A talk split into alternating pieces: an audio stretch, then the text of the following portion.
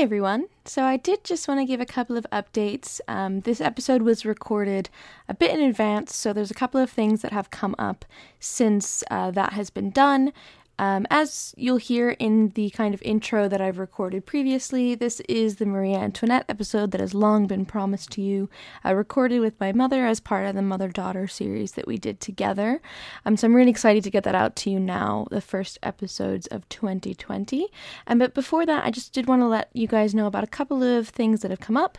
So, firstly, I've had a couple of questions basically since the podcast started about if I was going to be doing merchandise, and at the time it kind of seemed overwhelming to even consider. Um, but I can say now that I have finally kind of dipped my toe into the pond of merchandise for podcasts. Um, so you can find the first couple of designs on a website called TeePublic. Uh, that's teepublic.com slash user slash happy hour history podcast. Um, if you just search TeePublic and then happy hour history podcast, uh, I'm sure that that'll pop up fine and you'll see my logo and everything. Um, there's a couple of designs there, including the logo, um, but there are also a couple of specifically Marie Antoinette things.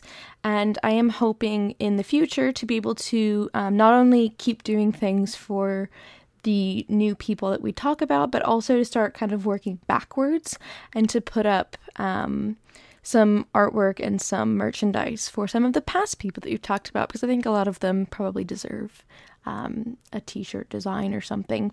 Um, I will say that you can get loads and loads of things with these designs on them. You can get t-shirts, you can get um, you can get like mugs and stickers and pins and magnets. I, they do really weird things. I think you can get like tapestries. I don't even think anybody would want a tapestry with my logo on it. Uh, but you can get loads of things. So it's worth kind of looking around and seeing if there's something that would interest you. Um, I will also say that if you think that this is like a get rich quick scheme, um, TeePublic, I believe, actually takes like the majority of the money you spend. So unfortunately, I don't set the prices. It's all done by this company.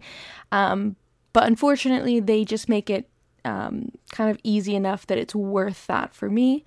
So I don't have to do any of the actual production of these um, items and I don't have to send them out to you. So this company does do that all for me. I just have to create the designs. Um, so if you if you're thinking like she does not deserve $20 or $13 or whatever the product is worth, um, don't worry, most of it's not actually going to me anyhow. But I'm just kind of thrilled that anybody is interested in merchandise. I kind of can't believe that I've received questions about this, but I did want to get stuff out there for you in future. I don't know if you know it will be smart for me to start looking other places so i'm not certain that t TeePublic is where i'll be forever. Um, but it kind of seemed like the best place for me to start and to uh, begin this process of doing merchandise and then potentially in future we'll find a better way that is more suited to all of us. But uh, for now, this is going to work. So if you do buy anything, um, please send me a photo. I am sort of in awe that anyone would want merchandise from this show, and it kind of really um, makes me feel so amazing that anyone has asked. So I'm really, really lucky to have um, some amazing people listening to this show. And I would love to see if you do purchase anything. Um, so feel free to send me any photos. Maybe I'll tweet about it or something. So it'll be really exciting. And then just before we start, um, just to remind everyone again that you can also join Patreon if you're interested. The patrons do sometimes get um, bonus content, longer episodes. Um, they sometimes get like episodes that are just for them. So you can join the Patreon by going to patreon.com slash happy hour history pod. You can join for as low as a dollar a month, and that gets you um, access to the bonus episodes and such. So if it's something you're thinking might be worth it for you, um, feel free to have a look at that website and see what that all entails. Um, as per usual, I have to thank Alexander, who's at my uh, Explorer and Warrior level. He donates $3 a month, and so he gets a, a shout out in this podcast. So thank you for that. Uh, with that said, um, I will not be asking for any more money. Uh, let me get right into the episode because I'm really excited uh, to finally be sharing with you guys the Marie Antoinette stuff. Uh, it's taken a bit longer than I'd anticipated, but uh, for, for the first episode of 2020, I hope you all enjoy.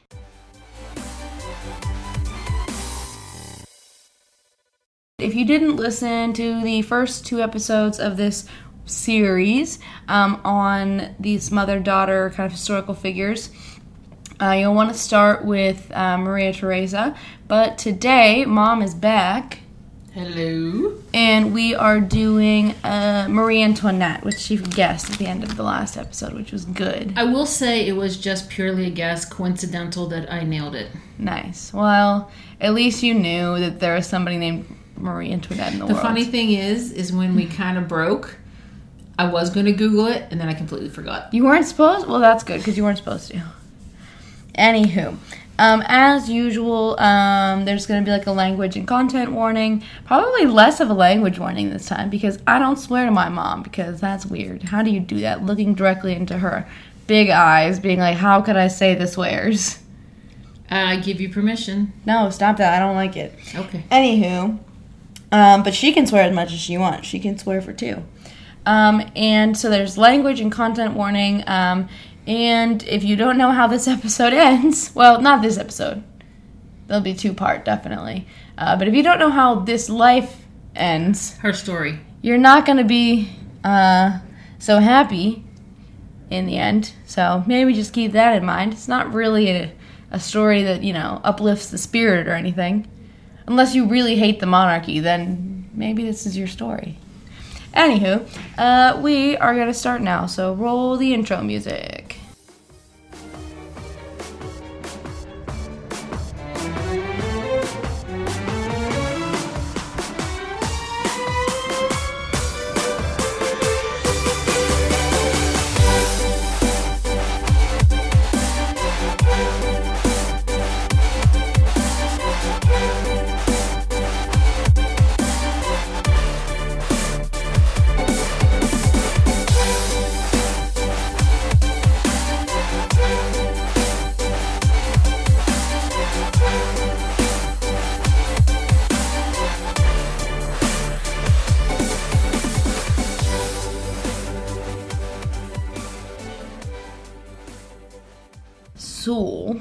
Bloop. Today we are doing uh, Marie Antoinette or Maria Antonia.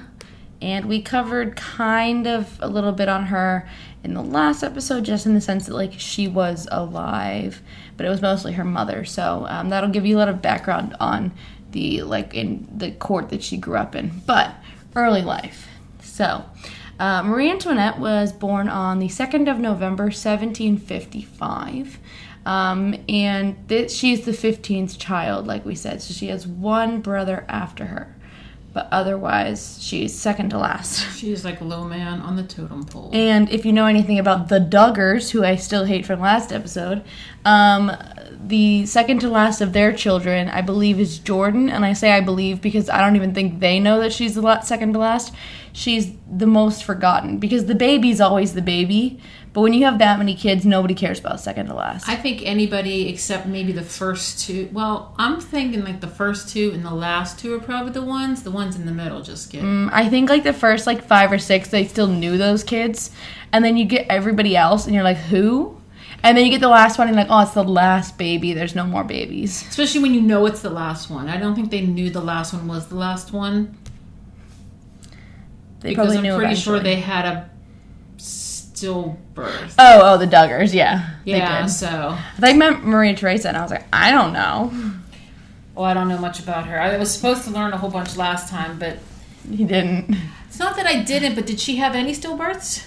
She had 16 kids. She had some who died. Like she had some who, yeah, were born dead, or like were born pretty much, yeah. Because I know that she, that she- out of 16, she raised 10 to adulthood, which I think is pretty commend, commendable. Yeah. But I'm assuming six died when they were Some point of beyond or under adulthood. yeah. So some point from literal actually baby have- to Did she actually have stillborns? yeah. But I don't think I, they didn't count miscarriages. I don't think, which is different from Which makes you wonder how many times she was pregnant.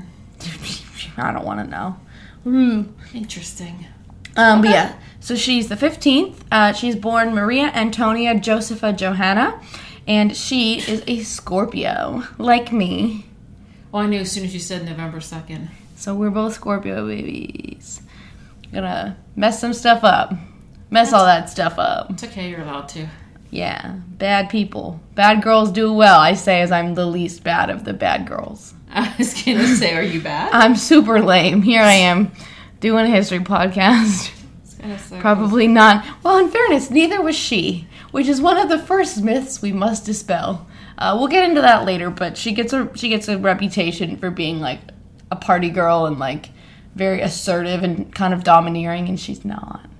Um, but uh, the next year after her birth, um, that's when her mother gets Austria involved in the Seven Years' War. Um, so the French and Indian War, all of that, she's won when it all starts.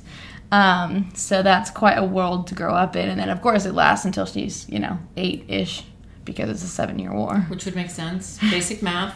We're getting good at this, guys. um, and then when she's growing up, obviously she's got her many older siblings.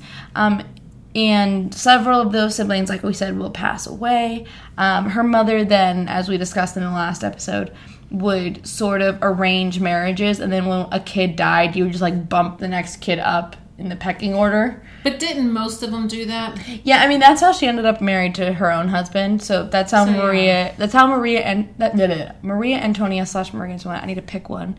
Um, that's how uh, Maria Antonia, uh, her parents actually got together, which we discussed. Um, but I mean, we even said that like they reuse names, so they're very kind of expendable in this. You just. I mean, like the name, you use you it. Lo- you, yeah, you lose one, you just bump the next one up, name wise, marriage wise, all the ways. Um, she was um, so her mother was obviously quite set on who her favorites were, which we also discussed, and as the result, a lot of the children weren't particularly close. Um, so Maria Antonia didn't really have strong relationships with most of the older sisters, um, like the like the first like five or six kids um, especially Maria Christina, who was the favorite. Um, a lot of the siblings didn't particularly like her. She was more kind of masculine almost, like her mother, and I think that's maybe partially why Maria Theresa liked her so much. Um, but she was, Maria Christina was the favorite. And then Maria Antonia was much softer than a lot of her siblings. Um, so she was kind of very like kind and sweet and she um, didn't get along so much because there was another sister, Maria Amalia. She uh, was older still, of course, they all were because she's the youngest daughter. Um, but she had a similar, much more similar temperament, I suppose, um, to Marie Antoinette. But um, she was so hung up on not being the favorite daughter that that kind of like took over her life for oh, so she wanted to be the favorite for Maria Amalia, um, and so that's why Maria Antonia wasn't that close with that sister because even though they were similar in kind of, you would think they would be, but the one was just so caught up in the fact that she wasn't the favorite daughter that like took over her whole life. Um, so they didn't end up being that close. Don't parents know they're not supposed to pick a favorite? Uh, everyone does though. I don't. That's a lie. I don't. Um, so uh, she had um, her sister Maria Carolina, or sometimes people say Maria Charlotte. It just depends on like which court she was in at the time, because they're both forms of Charles, and that's how she got the name. She's the last. She's the third of the Maria Carolinas, uh, the one who actually lives. Gotcha. Um, so that's her sister closest in age to her, and they have a three-year age gap. But they were basically treated as twins, so they grew up being very, very close. Um, and this is sort of because since they were so young in terms of like the all the children, um, the, the court basically didn't pay any attention to them because they were like, by the time you get to those kids down at the bottom, no one cares. Um, and so they were had they had kind of much more freedom, and they weren't watched as closely. Um, I mean, I guess that's good in their youth to be able to do stuff and not be. Yeah, so they weren't kind of sort of, you know. They weren't so heavily scrutinized, I guess, uh, and they were allowed to be a little bit, you know, they were, allowed to be children. Be kids. Yeah. Um, so when they would like when one of them would get sick, um, the other would get sick too, and they would spend time convalescing together and stuff. So like they were together pretty much all the time. Um, Carolina was more outgoing than Antonia, um, and uh, Antonia was a bit more dependent on her older sister, which makes sense because older and younger. Um, the Empress, um, even though she loved Christina the best, she thought that that Carolina was quite similar to her and like enjoyed her spirit, although eventually she would try to slightly crush it a little bit to fit into the box of what she needed her to be. But she liked Carolina's spirit, um, and of course, Antonia was much less spirited than Carolina. Um, although supposedly, though they looked similar, Antonia was slightly prettier than her older sister. Um, but they grew up really close, so I don't think they were too bothered about that at the time. Um, she wasn't given a particularly exceptional education because, like I said, no one really cared about the kids at the bottom. Um, she wasn't. that comes back to bite her. You said. Yeah, so she wasn't. Well, uh, this is something that I'll kind of talk about throughout this part of her life anyway, but she never really grows to be a particularly good reader or writer. Um, but she was a great musician, which is something that a lot of people kind of overlook. She played the harp very well. Um, she could supposedly sight read music at a professional level. Um, so she was really just like she had the ear for it and the talent for it. She was also a skilled dancer, which is quite important when you are like part of a court because dancing is um, Yes. such a important way of like meeting people and, and showing off like status and stuff. Um, so she's really good at the arts kind of and not so good at The book know, stuff. The, yeah, the book learning. Um, and then in 1762, when she's six years old, um, a six year old uh, Wolfgang Amadeus Mozart uh, comes to their palace with his own family, and he's a prodigy, um, even at six, and so he plays for her family. Um, and Did they ever play together? so they, I, as far as we know, they didn't play together, or at least as far as I know, they didn't play together. Um, Missed opportunity. she was about three months older than him, so they were born very close, uh, close in age. And um, there's a story that um, after this performance, he said that one day he would marry her, which is adorable because six-year-olds do say stupid stuff like that. But it's cute, Um, and they're both musicians. That Yeah. would have been a good. It's, I mean, obviously it never would have happened um, because she had to marry into an important family. Um, so it was impossible, but it was probably, if, if it happened at all, they were probably like, oh, that's cute, and not like, oh, chop off that kid's head. Um, because they, they, not, because they realized that he's six. Um, the story is, you know, there's a good chance it never happened, and it's something that maybe they added in later. I mean, he did play for her and her family. I now have something that I want you to research. Yes, I want you to research the youngest person that ever got their head chopped off. Will do. Because I mean, you know, six is too young, but what is it? Chop off that boy's head. But what is it? You can't young? marry a princess, you dummy. Do you know who you are? know your status, your status. You're the one who's playing the instruments for them because you're a peasant. um, yeah, so probably a fake story, but it's cute, and if it happened, that would be cool. Um, so the Habsburg, like, quote unquote, motto at this time um, is basically they said others have to wage war to succeed, but you, fortunate Habsburg, marry. So, like we said last time, uh, Maria Theresa knows that um, all of her children are pawns in a very large marriage game. She has so many, she can marry them all the way across Europe. Let's Yeah. be honest. And in doing so, like I said, she kind of creates this placement for herself as like the mother-in-law of Europe, To and she can she can just pull all the strings. Which, if you think about it, is really, really kick-ass way to do it. Yeah. I mean, let's be honest. But the thing is, I think the sad thing in that way is, is that then these children are sort of being raised almost as diplomats as not, and not as children. But back in that time, weren't royalty always raised that way? It was all about your match. Yeah, but a lot of a lot of queens don't actually do anything. That's the thing I, I think is like a lot And of she took the bull by the horns. and she she was one of those people that was like you better be advancing our agenda. And sometimes you can't. And that's going to come back and be a problem later for Marie Antoinette. Um, but we'll get to that later. Spoilers. Um, so in 1765, um, this is sort of going off of things that we talked about in the last episode. But in 1765, her parents um, leave to go to visit, uh, to celebrate the wedding of her brother Leopold. okay. And before leaving um, and getting in the carriage, her father hugs her, and then he goes to leave, and he decides to come back, and he kind of uh, supposedly hugs her like over and over again. And at this point, she's only about 10, 9 or 10 years old. Um, and so he like just keeps hugging her and doesn't want to let her go. And um, it's on this trip that he dies. Um, I told you that he probably had a think he knew. stroke. And that's the thing is that 25 years later, she would still recall this event, this this kind of last time seeing her father. And she said that she thought that he knew of the great sadness that she would face. Um, and she didn't even know what would happen at the very end. So she didn't know the greatest sadness of all. She was blonde, and it's probably for the best.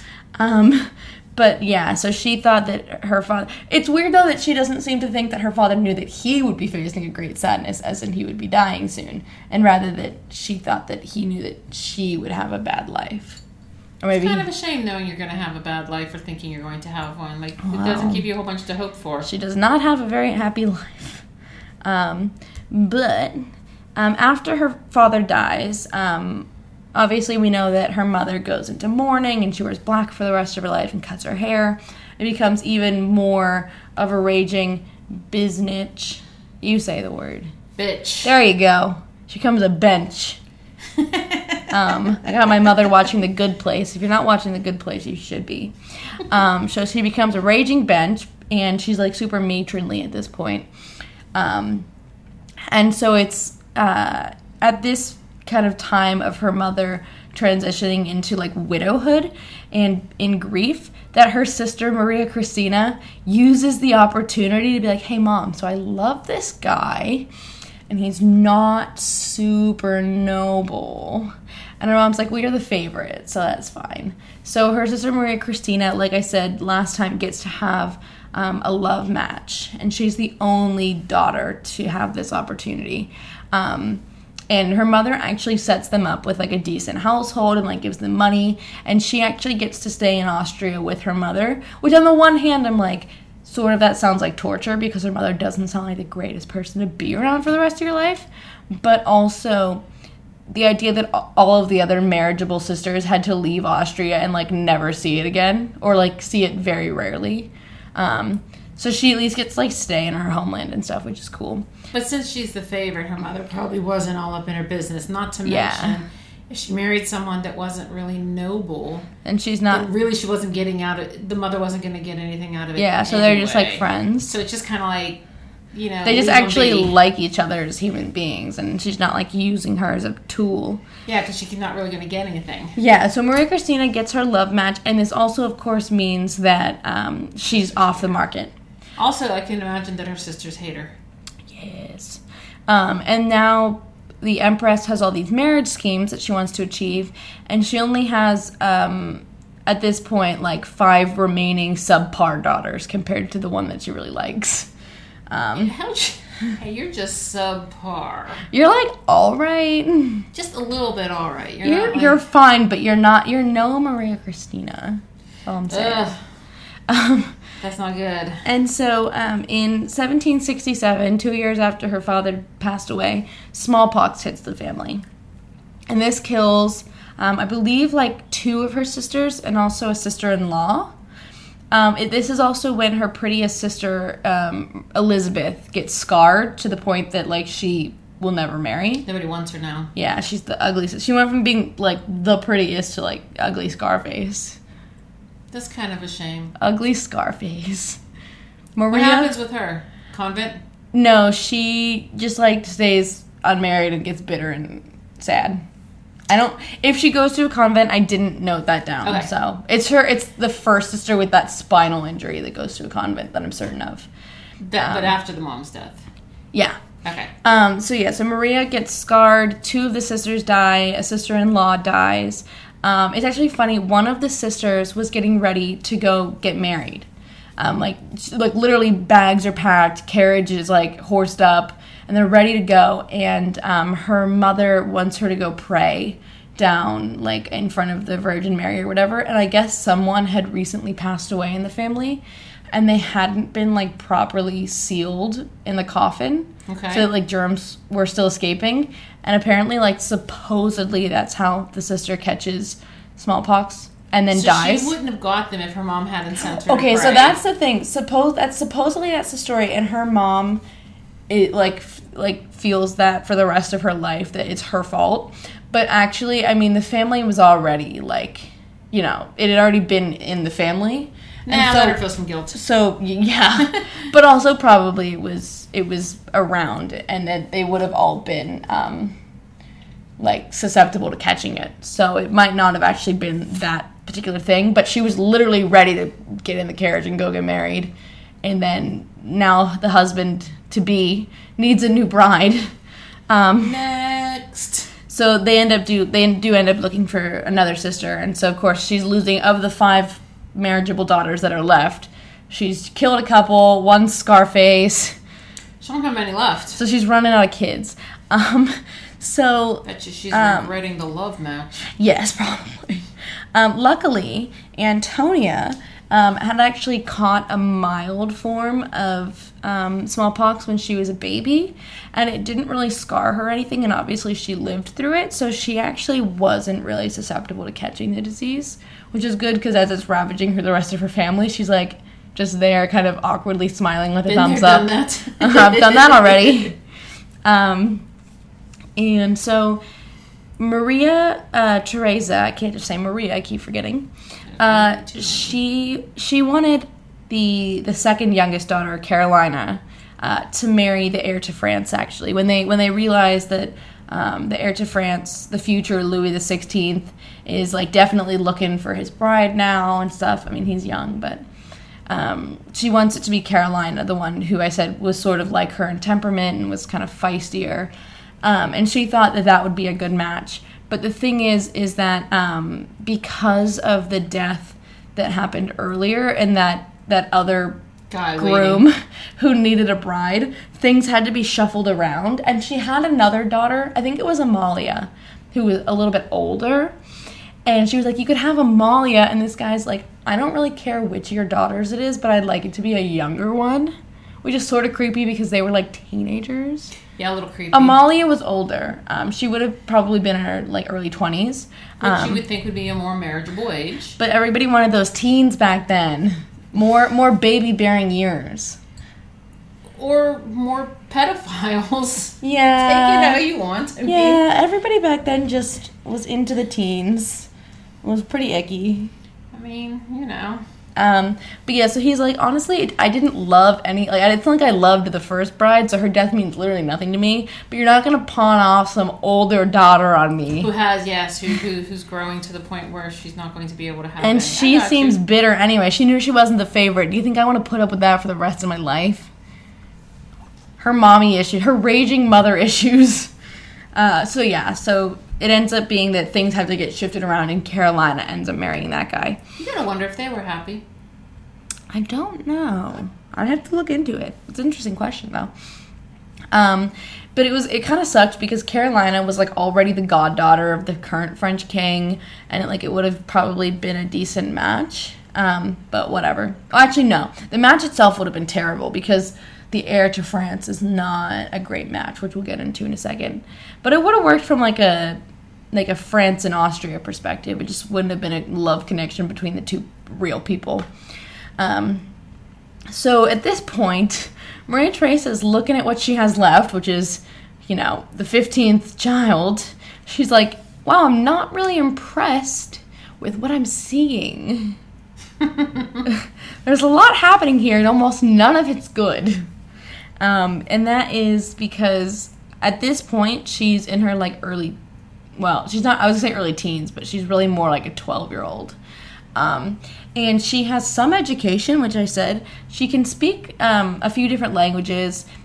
In um, in Vienna, actually, they speak kind of a weird combination of German and French because technically French at this point is like the court language. Um, and so it's seen as better to speak that in any European court than your own Oh, that's domestic language. I didn't know that. Yes, so that's that's um, kind of it. Just seems like classier, I guess. Um, but she doesn't speak it like none of them are speaking it really like kind of correctly. There's it's like Spanglish almost. Yeah, they put their own. Um, so there's a lot of German in that French, and so it's not really French at all. Um, and they speak that, and so her actual French isn't particularly good. Um, she speaks Italian, but that's not really that helpful. Um, so she can speak some language passably, but she's more or less illiterate, so she can't really read or write. Which seems funny until you realize that this illiterate child is going to be the queen of France one day. You're like, that's actually not that funny. no one's preparing this girl for what she needs to be prepared for. Um, during her education, obviously she'd grown up um, having like the same governess as Carolina.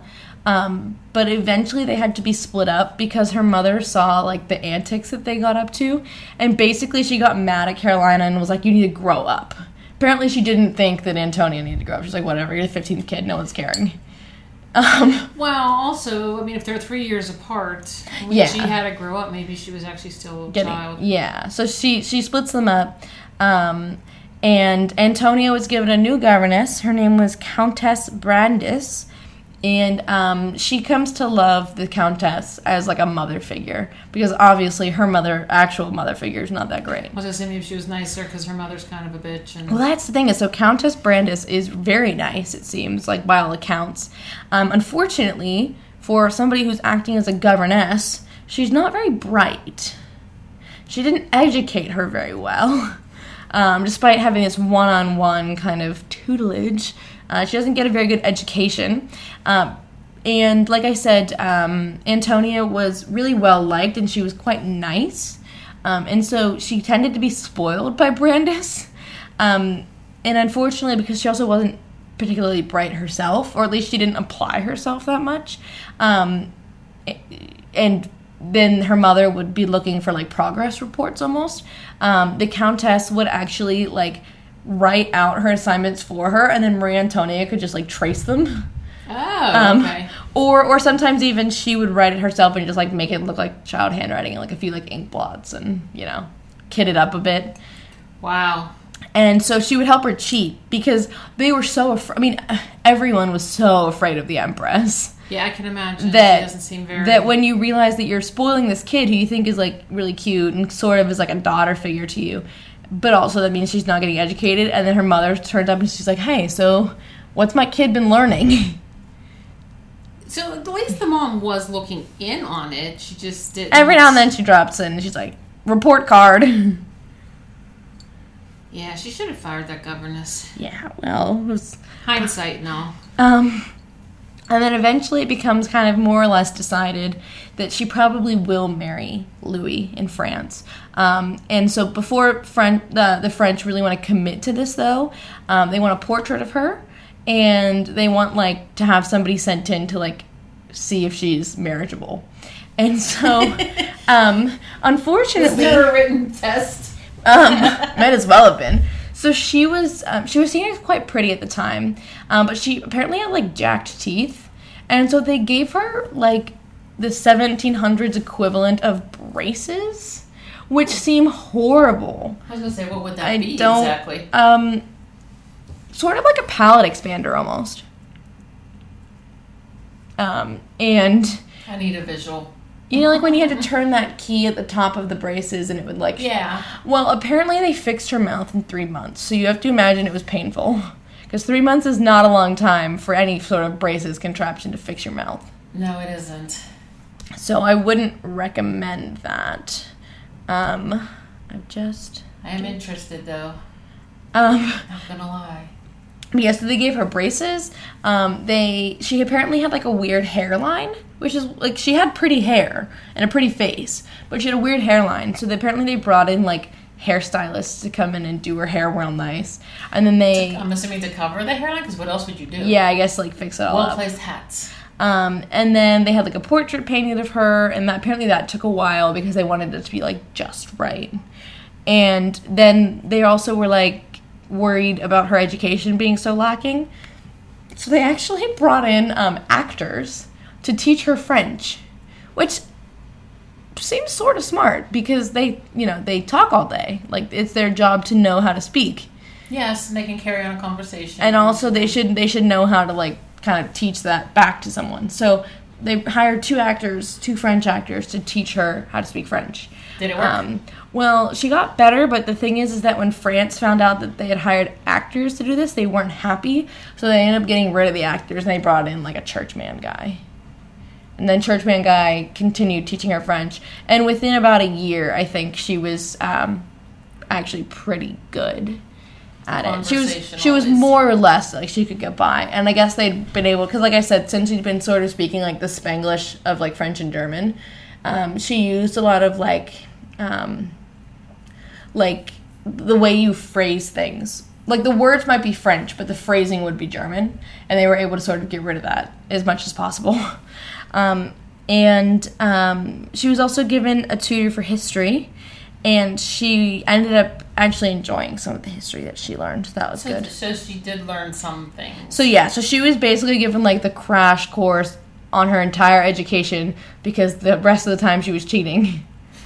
um, and her tutor noted that she was prone to distraction, um, but that she was also kind and sweet. And so he did end up giving her a little check of approval. He was like, "Yeah, I mean, she's not like perfect, but she's cute and she's kind and sweet, and she's like 12, so you got room to make this girl improve." I'm still amazed with the age. She's young. Now, um, if we get into her future husband, Louis the Dauphin of France, he was. Um, so if she was stunted, like educationally and in some ways, um, emotionally by her like absentee mother, uh, he was also stunted, but in other ways. Um, so. So his great grandfather, I believe, if I'm thinking correctly, generationally, would have been Louis XIV, who's the one that founds Versailles. Um, if he's not the great grandfather, excuse me, it might be one more generation removed. I can't remember. Um, his grandfather, definitely though, is Louis XV, um, who's the current king. His father is another Louis. That's confusing, uh, but this Louis will die before his father, Louis XV. So he'll never inherit, if that makes sense. And then his son. So it jumps from grandfather to son. The the father, Father in Louis. between, yeah. So dad Louis is gonna die. It hasn't. Well, it happens the same year actually that her father dies, which is you know. Coincidental? Yeah, it's not. like it's super. It, well, I guess it's more like, hey, your dad's dead, my dad's dead too. So many relatable bonding things. experience. Yeah, so relatable. The Dead Papa Club. Um, but yeah, so it's his grandfather Louis the Fifteenth that's on the throne, his father Louis, um, who will never be king, and then him Louis. And so he was actually born as the third son of his father and mother. Um, he had two older brothers, and they would both die. Um, one died when he was like a baby. I think that was the second son, and then the first son died somewhere around like age seven, I believe and um, the the same day that his older brother died, he was forced to move into that brother's rooms in the palace um, because like the court of Versailles had very kind of strict rules on like etiquette and how things worked, and so his brother was no longer the next in line to the throne uh, because he was dead. So he That kind of hampered, uh, puts a little dampening on that. yeah, so he steps into that role. That means that's his room. He needs to be living in it immediately. But you have to imagine that, like, as a young child, that probably messes you up because you're like, first of all, your brother's dead, so you're never gonna see that kid again. So you're grieving, And second- now you're living his life. Now you gotta live in his yeah, you gotta live in his room and live his life. Um, but the other thing is, is that um, it so that was traumatizing, and then his mother was devastated by his brother's death, and like never really like fully moved on from that. And he had a tutor who thought that it was appropriate to always remind him that he was inferior and that the role wasn't meant to be his. My God, they're giving these children complexes. Yeah. You know, if they were therapists back then, they would have made. So much money. Seriously, they all need therapy. I feel like the therapy is just the church back then. You go to like confession, you're like, Father, I got feelings. And then the father's like, Yeah, say some Hail Marys. I was gonna say, how much therapy is that though? I mean, you could go to the you could go to the Pope. Okay, if you're a royal, uh, you could go to the Pope for marriage counseling, but his marriage counseling would basically be like, Hey, you're the wife, be submissive. Like, come on, girl, get it. You know how this goes. Yeah, no. You know what I'm gonna No, say? thanks. I'm Mr. Pope. God said women are submissive, but you could go for marriage counseling. Sometimes he would even let you get your marriage annulled then if you could prove that you were within like seven generations of being family. Oh, and they had that big curvy tree. Everyone was seven gen- literally everyone all the time. Um but yeah, so he's super traumatized. His tutor thinks it's cool to be like, "Hey, remember how your brother was supposed to be the next in line to the throne and then he died and now you have to be it?" Well, no one wanted that. And you know what? He was better than you. So he grew up really, really messed up. Um, it was apparently his tutor thought that this would help him spiritually. Like maybe like keep the kid humble or something. I don't know what the thought process was, but intelligent, instead, it just made him terribly self-conscious all the time. It's like to be a fly on the wall. And uh, so he's so self conscious about everything he does. And that's not actually a great quality to have if you're meant to be like a king one day. Like he couldn't, Which I can imagine. he he just didn't really function quite right. I mean, supposedly his favorite things were hunting and um, like playing with locks. Locks. Locks. He just didn't, he was like, how do, you, how do they work? I don't understand it. Locks are so cool. Like keys and locks. I think, yeah, I think he like Hmm, just he was like a fix it boy, but he was also meant to be king one day. So they're like, yeah, that's not actually something you can keep doing forever. Um, and he was also skill to have, yeah. assume. He was also considered to be kind of ugly by the standards of the time. He was a rotund child. Oh, little fat boy. Um, and so no, like no one was really very nice to him. oh, now I feel bad for him.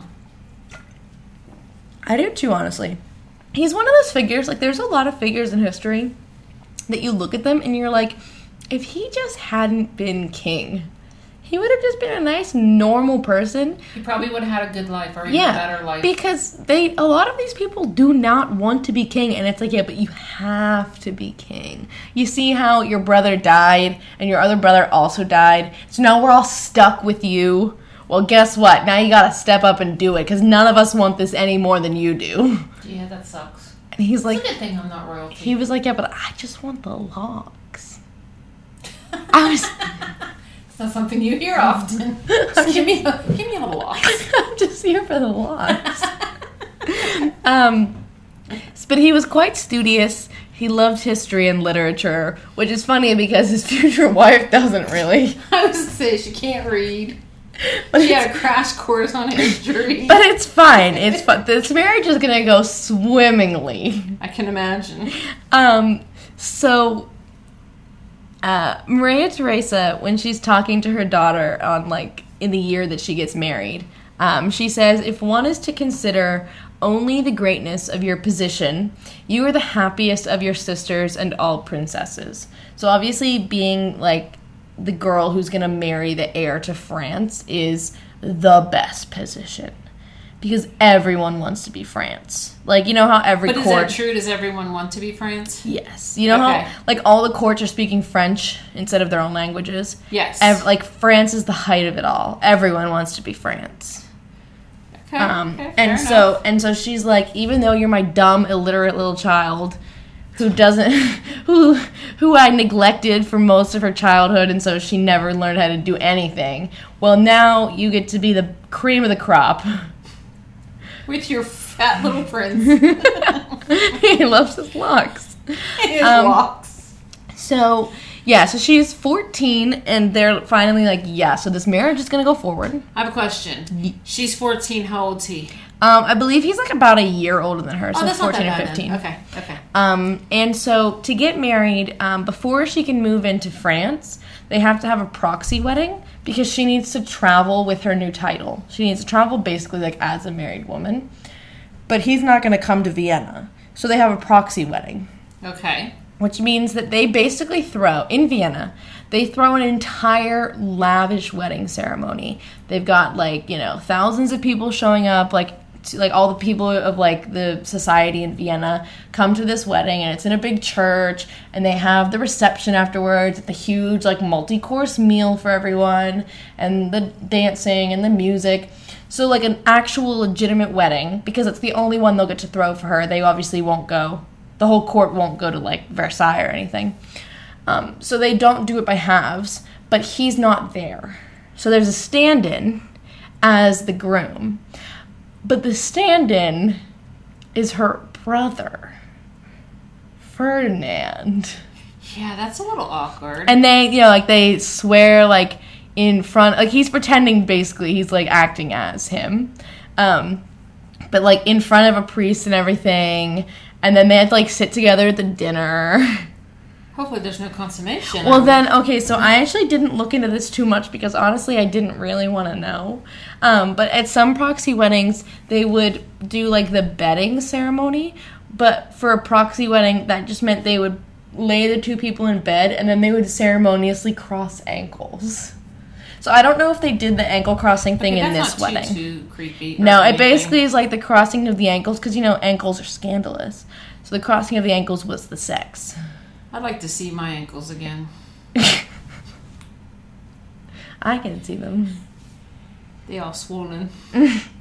Um, but so, um, so yeah, so her brother acts as the proxy for her husband, and the funniest thing about this is that this wasn't his first sister proxy marriage. He also did it for one of his other sisters.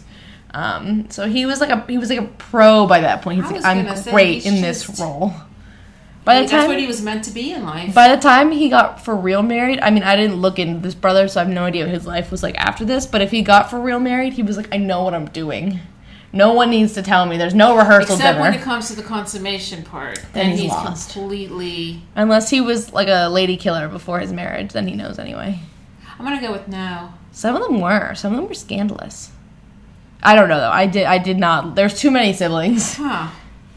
Okay. Okay. Um, but so after her proxy wedding, she's officially considered um, the Dauphine of France.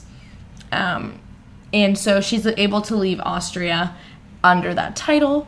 Um, some of her sisters, when they'd been leaving um, to get married, uh, they had actually caused big scenes because they would have to be like forced into their carriages. Like I told you, some of the sisters did not want to get married, and it like ruined their relationship with their mother. So some of them were forced against their will into that carriage. Um, another sister, I believe it was Carolina, her favorite sister, um, who was in the carriage and then like jumped out to give her a final hug. And so that would just kind of like it was just like nice if you just put them in the carriage and then you were done.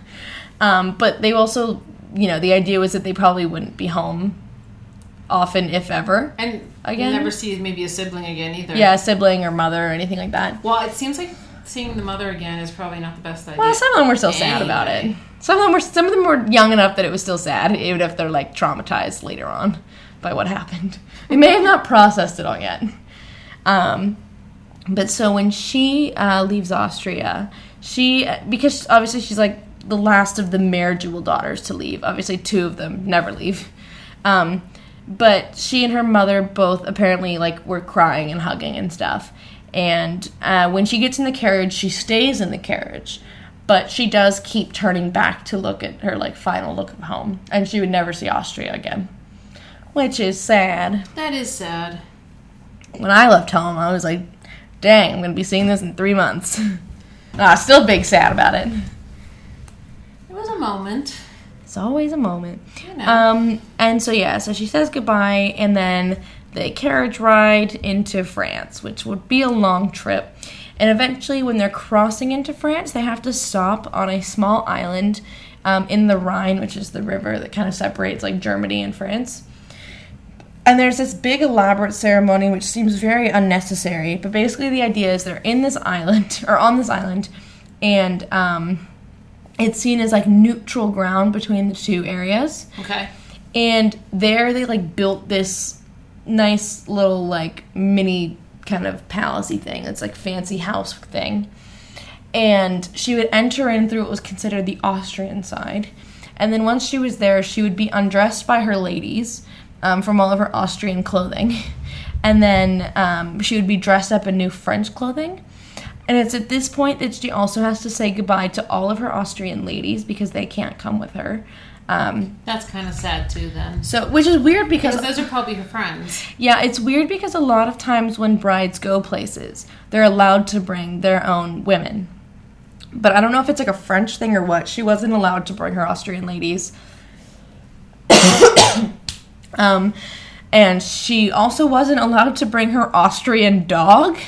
Apparently, the dog is just too Austrian. They're like, no, no, this this dog's definitely German. We need a French dog for this girl. we need Um, a poodle. And she was really sad about losing Mops, her dog. Well, I can um, imagine. You know, she's 12 years old. And there's 14. No, she's 14 Yes. Um, and there's a really good. So there's. Have you heard of the film uh, Marie Antoinette that uh, Kirsten Dunst was in, like in the early 2000s? I think, but I've never seen it. Never seen it. There's. Um, I saw it a long time ago, but they actually do this scene really well because she's like, you know, having to be changed stuff, and then when they go to take the dog away, she's like, no. Not mops. not mops. Um, um, now the the sad thing is, is that she doesn't get to keep the ladies, um, and she does get new French ladies, but apparently she's like not that big on the French ladies because they are very into the etiquette, which she's not um, that interested in, which she's gonna have to be soon.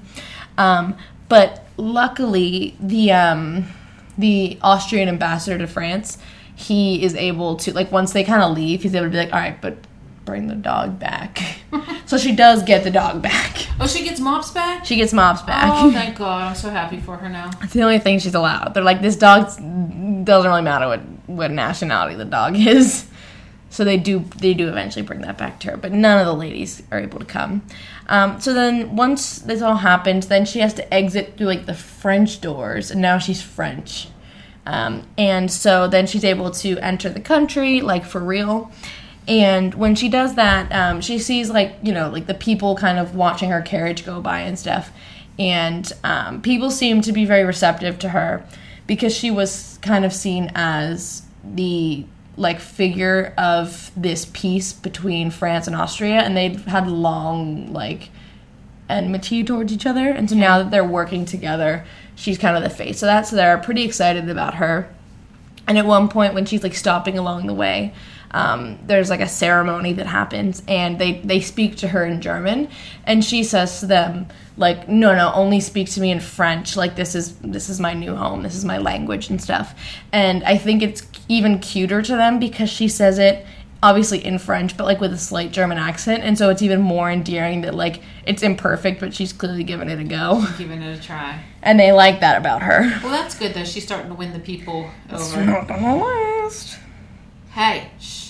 Let me have my moment. So, and then the story ends, she's a happy princess. Yay! Such a good story. happily ever after. She lives a happy life, and no one dies, and except of natural causes. Otherwise, she'd still be alive. Just so you know, I'm sticking my fingers in my ears now. La, la, la, la, la. There's nothing more. um, so eventually, she gets to meet her husband as well as the King of France, Louis the Fifteenth, and she kind of bows before the king, and he really likes her. He thinks she's kind of charming, and like everyone else, she's like sweet and cute and stuff. Um, although it's weird because he did like have prostitutes and mistresses and stuff who were like her age, even though he's like sixty or something. So, Ooh. but he saw this one as a daughter. He's like, "No, this one's cute. This one I can't touch. This one's grandsons."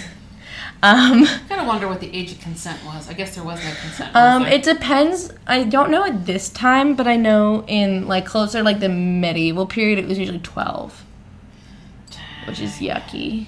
Um, and so, um, her mother had actually written to Louis the Fifteenth, and she called him um, like my brother because all monarchs were brothers. Even though she was a woman, she was still brother. She was like, "Hey, bro," and then she said basically like w- please watch out for Marie Antoinette. Obviously, she's a young girl, so like, she, you know, just don't get mad. Basically, like, don't get mad at her if she acts like a young girl. And it seems like Louis, like Louis the Fifteenth, anyway, like didn't really have a problem with her. It seems like he liked her. well, that's good. Um, when she met Louis, the husband, Louis, little baby, rotund Louis, um, he didn't really have any reaction to her. Um, he did embrace her, but it was mostly because that was like what formality said he had to do. But like he wasn't. He he like wrote about it in his diary, and it was literally like had to meet like wife today. had to meet the wife. You would think that he would be happy if she was cute and nice and sweet and everything like that. You think he'd be happy. Sounds like she might have gotten the short and the short stick here. Yeah. You know, with little fat boy. Well, we'll Sorry, see. rotund boy. We're being PC here. It's rotund. Is it obese? I don't think he was obese. That's, that may be pushing it. I don't think he would have been. He been. was stocky. yeah, he was big boned. That's what it is. Um, but so they were officially like for reals married um, uh, in May of 1770 at Versailles, and they had a reception. But the fireworks had to be canceled due to a storm. Ugh. And the cancellation of the fireworks seems like it was some kind of divine sign. I was just gonna say that's a sign. because um, it's a metaphor in the sense that when they had their bedding ceremony that night, everybody's like getting them in bed, like blessing the bed with like the holy water and stuff, and they're like, "Make France a baby," and then they go to bed, and the next morning everybody's like, "Did you make France a baby?" And they're like, "Yeah, there was no banging last night, no fireworks, and no fireworks." Why didn't they? Why didn't they have They sex? did not. They didn't do it. no consummation. No, and that means that the marriage isn't legal yet. The marriage is not legal until they have sex. Couldn't get it up. Well, okay, so that's the thing is that they would continue to not have sex for 7 years. Did they just hate each other? I don't think so. That's the thing. Um so he actually he I think they grew to be like friends. Um I don't think he was sexually interested, just like generally. Like he might have just been asexual. Some people think, well, s okay, he could have been gay. In fairness, I don't know that that's actually something that anyone. I mean, I don't know. Like, I haven't looked into it. If people think that he might have been gay, so I don't know if there's reason to think it's possible. Some people throughout history have thought that he had like penis problems, and that he like just couldn't have sex. Because they didn't have the little blue pill. No, purple. Little purple pill back then. Where's pink? I don't know. I've I never. thought it was either blue or purple. I've but never- I've never seen erectile one. dysfunction is a thing, and they did not have the pill to correct it. and according to all the commercials, it is curable, but only in the 21st century. That's a shame. He's too young to have problems. Well, I mean, eventually the thing is they like spoiler, but eventually they will have children. So if he had problems down there, eventually they get solved. um, in some way, Maybe, maybe he was just a late bloomer. maybe he saw the right doctor, maybe he was late bloomer. I honestly just think he wasn't into it. Maybe he went to a witch doctor and she gave him some magic herbs. Yeah, maybe get him up. Rise. Um, Maybe Marie Antoinette got better. maybe she was a witch. Maybe Everyone's a witch in history if you're a woman. just saying, you know. Um, but yeah, so they didn't actually have sex for seven years. So they're, in, you know, the first days of the marriage, but it's gonna last a long time. it's one hell of a dry spell. Um, so she is now like officially, officially the Dauphine, and at this point she has to learn all about the court etiquette. So since the time of Louis XIV, the Sun King, who kind of built Versailles into what it was, um, the court had operated with very strict rules. Um, so everything was kind of prescribed. Um, so, you know, the way that the king woke up, somebody handed him his shirt. Somebody like held the bowl that he washed his hands in. Somebody would like put his socks on him, maybe. I don't know. Um, somebody like helped him take a dump. Kind of need this. Can I give me some somebodies? And it sounds nice, but it's kind of weird because like there were people there like when you were using the toilet. There were people there watching you eat your breakfast, and it's like somebody had to hand you the napkin, and you couldn't just grab a napkin. But just think of it. If someone's watching you go to the bathroom, they can't laugh or make a joke or anything because you can off with their head. That's true. So, I mean, but it just had this very strict etiquette rules and um, so everything becomes a performance so getting up in the morning getting dressed everything is performative for the nobles but also just like in general and the problem is is that he- like louis the 14th did this as a way because louis the 14th came to the throne very young um, and at the time that this happened, there was a rebellion of the nobles against him. And it was put down. I mean, he was a kid, so he didn't do the putting down, but it was put down. And so when he gets older, he's like, I need a way to keep the nobles in check. And the best way to keep them in check was basically to keep them always fighting against each other. So who gets to hold the king's shirt to him might be more important than the person who, you know, wipes his butt. I don't know. Or maybe the opposite way. Maybe the, the butt wiping is the most important because you're closest to the king. But either way, there's a rank of all the jobs basically. And so you want the best jobs. So suddenly you really want to be intimately personal with the king. And also, the closer you are, the more you have his ear. So you can be putting forth your own agenda. True. So it becomes a very weird, like, way of, like, LinkedIn networking. But with the king, I would not want to wipe his ass. yeah. So it's kind of yucky. Um, and I and I, I think it got harder and harder as the years went on. So when Louis XIV started it, like it was his idea. But now Louis the Fifteenth is doing it, and like they, as the grandchildren and like young people in the court, especially that the court's aging now, they're stuck doing this all as well. And um, so she learns that like the different ranks of people have to be addressed with different names. But then also the names that they have, there's also sort of diminutives, and that's like for lack of a better word on my part, really. Um, so you might call the king Majesty, but if you are more important than that, you might get to call him Monsieur instead, which is very, very informal because Yes. obviously that's like just saying, "Hey, Mister." Yep. Um, and so, and that went for the king, but that worked for pretty much everyone. So depending on how you knew people or like how important you were relative to how Where you important ranked. they were, like there were a bunch of different ways to address people. And if you messed it up, it was like kind of you were like ridiculed. Like it wasn't a big deal in the sense that I don't think you die or anything, but the whole court would know about it. And when the whole court is gossiping about each other all the time, you didn't want to be the one on the outskirts. And she's already, you know, not French. Um, so she's already um, kind of different from everyone else in that way. So she has to sort of attempt to fit in. So she also had to learn. So she had to learn these ways to address people, and then there were also different ways of like using your body language whenever you were meeting these different people. Um, so someone you might like do something with your hand or like tilt your head a certain way. Some people you might like almost look like you were going to stand up and then decide not to. That's apparently an important movement you can make. And so there were See, I also thought that would be like a form of rejection. Like I was going to stand up for you, but never mind, you're not that cool. I'll sit back down. not today, maybe next time. Catch you next time. Um, so she had to learn all these weird things, and I think that would be exhausting. Yeah, I would think so too. Um, and so during public meals, she actually hardly ate a lot of the time because there was so much scrutiny about, like, you know, which fork did you use and which, you know, But in the same respect, her not eating probably produced scrutiny.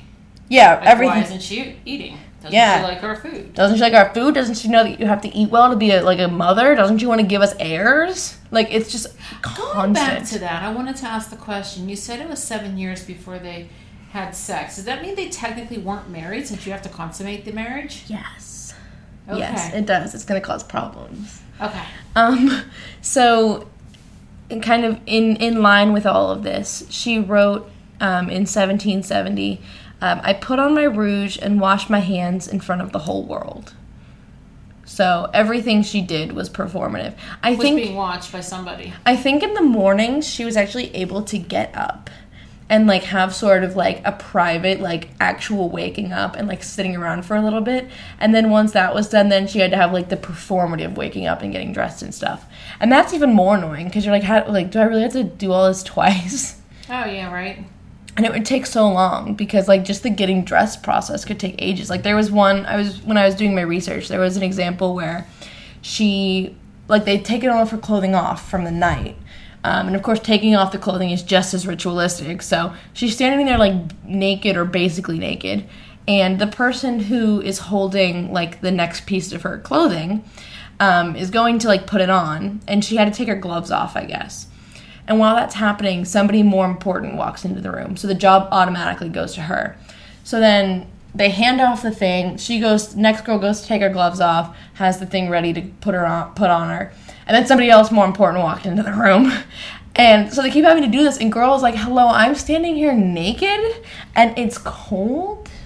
Yeah, and I would think that if you have any body image issues. issues. You're You're standing in front of all these women naked. Yeah, and they're not even like women that she knew or like liked particularly. And then it's like more and more women keep walking into the room. She's like, "How many people do I have to be naked in front of before somebody gives me that like dress?" Can I just have the damn dress? I'm just saying, I'll put it on myself. yeah, it's just I, I I, would know how to insert my arms. I would have really not been digging that life. Um, Yeah, and I mean, if you don't, she doesn't speak fluent French either. They could just be sitting there slamming her, and she'd never know. Yeah, well, that's what apparently some of her ladies would like tell her wrong things, like like to like play jokes on her basically. So uh, in all this etiquette where everything is so rigid, they would tell her to do the wrong thing, and they'd be like, "Haha, that was funny when you did that wrong thing. She could get him in trouble for doing that. No, I don't think so. They should have. Um, and so, anyways, about four years into all of this, still no sexy times. Um, the king dies of smallpox, and um, Gets around, doesn't it? So yeah, so because they were the next in line, because Louis's father had died, you know, like ten years prior, um, they are now instantly king and queen, and she's not even twenty yet. Um, he would have been about twenty. She's about nineteen, and she actually is never formally crowned. Um, because their marriage still isn't consummated four years in, so they don't actually you know have a ceremony for her but she is the queen for all intents and purposes um, but they technically still could have gotten rid of her rid of her at this point which is clearly an issue and her mom is not happy she's like four years in and you're not doing it th- that is, I'm on Mama's side on this one. Four years in, and you haven't. and mom is like i had 16 children like you can do it But maybe it's not her fault if it's him. yeah well that's i think it is him So I mean, I don't yeah, think hey. I don't think she's turning him away. No matter how rotund this child was, I think she was prepared to be doing it. And who knows? Maybe he's grown up and lost some of the baby fat. And maybe she's into it. Like we don't know what her life was. She had no one else at this point. And if they became friends and all that, maybe you know. She's like, you know what? Take one for France. Woo! But uh, Give it to me, big boy. See? um, mom. but uh, yeah, they're still not doing it four years in, but they're now king and queen. Um, and now that they're reigning, she doesn't really have anything to do because she doesn't have children. And she loved children, by the way. Like she was, she'd always loved children when she was in Austria, and she likes children kind of born to have them. and she has none of her own. So if she had kids, she would have something to do with her time. I mean, not that royal women actually spent like like they weren't slaves to their children's education by any mean because they had people for that. But she would have at least had, you know, like tasks to get through throughout the day if you had kids. So she has nothing really on, and her husband ends up giving her some land um, that she can basically like renovate and throw parties at. So she starts throwing parties because she's like, I'm nothing better to do. Um, and at this point, they sort of start living like at least partially separate lives. Um, she starts gambling and having fun. Um, and there's no romantic love in their relationship, as we said. Um, but it does seem that Louis start to, started to care for her. They were friends, like I said, as far as we can tell. Um, he wanted to give her things to make her happy since he couldn't give her the actual thing that would make her happy, which was babies. Um, so she was allowed to gamble, although he did have to stop her from playing games that lost large sums of money because apparently she was too good at losing money. She wasn't good at winning. Yeah, she was real good at being bad.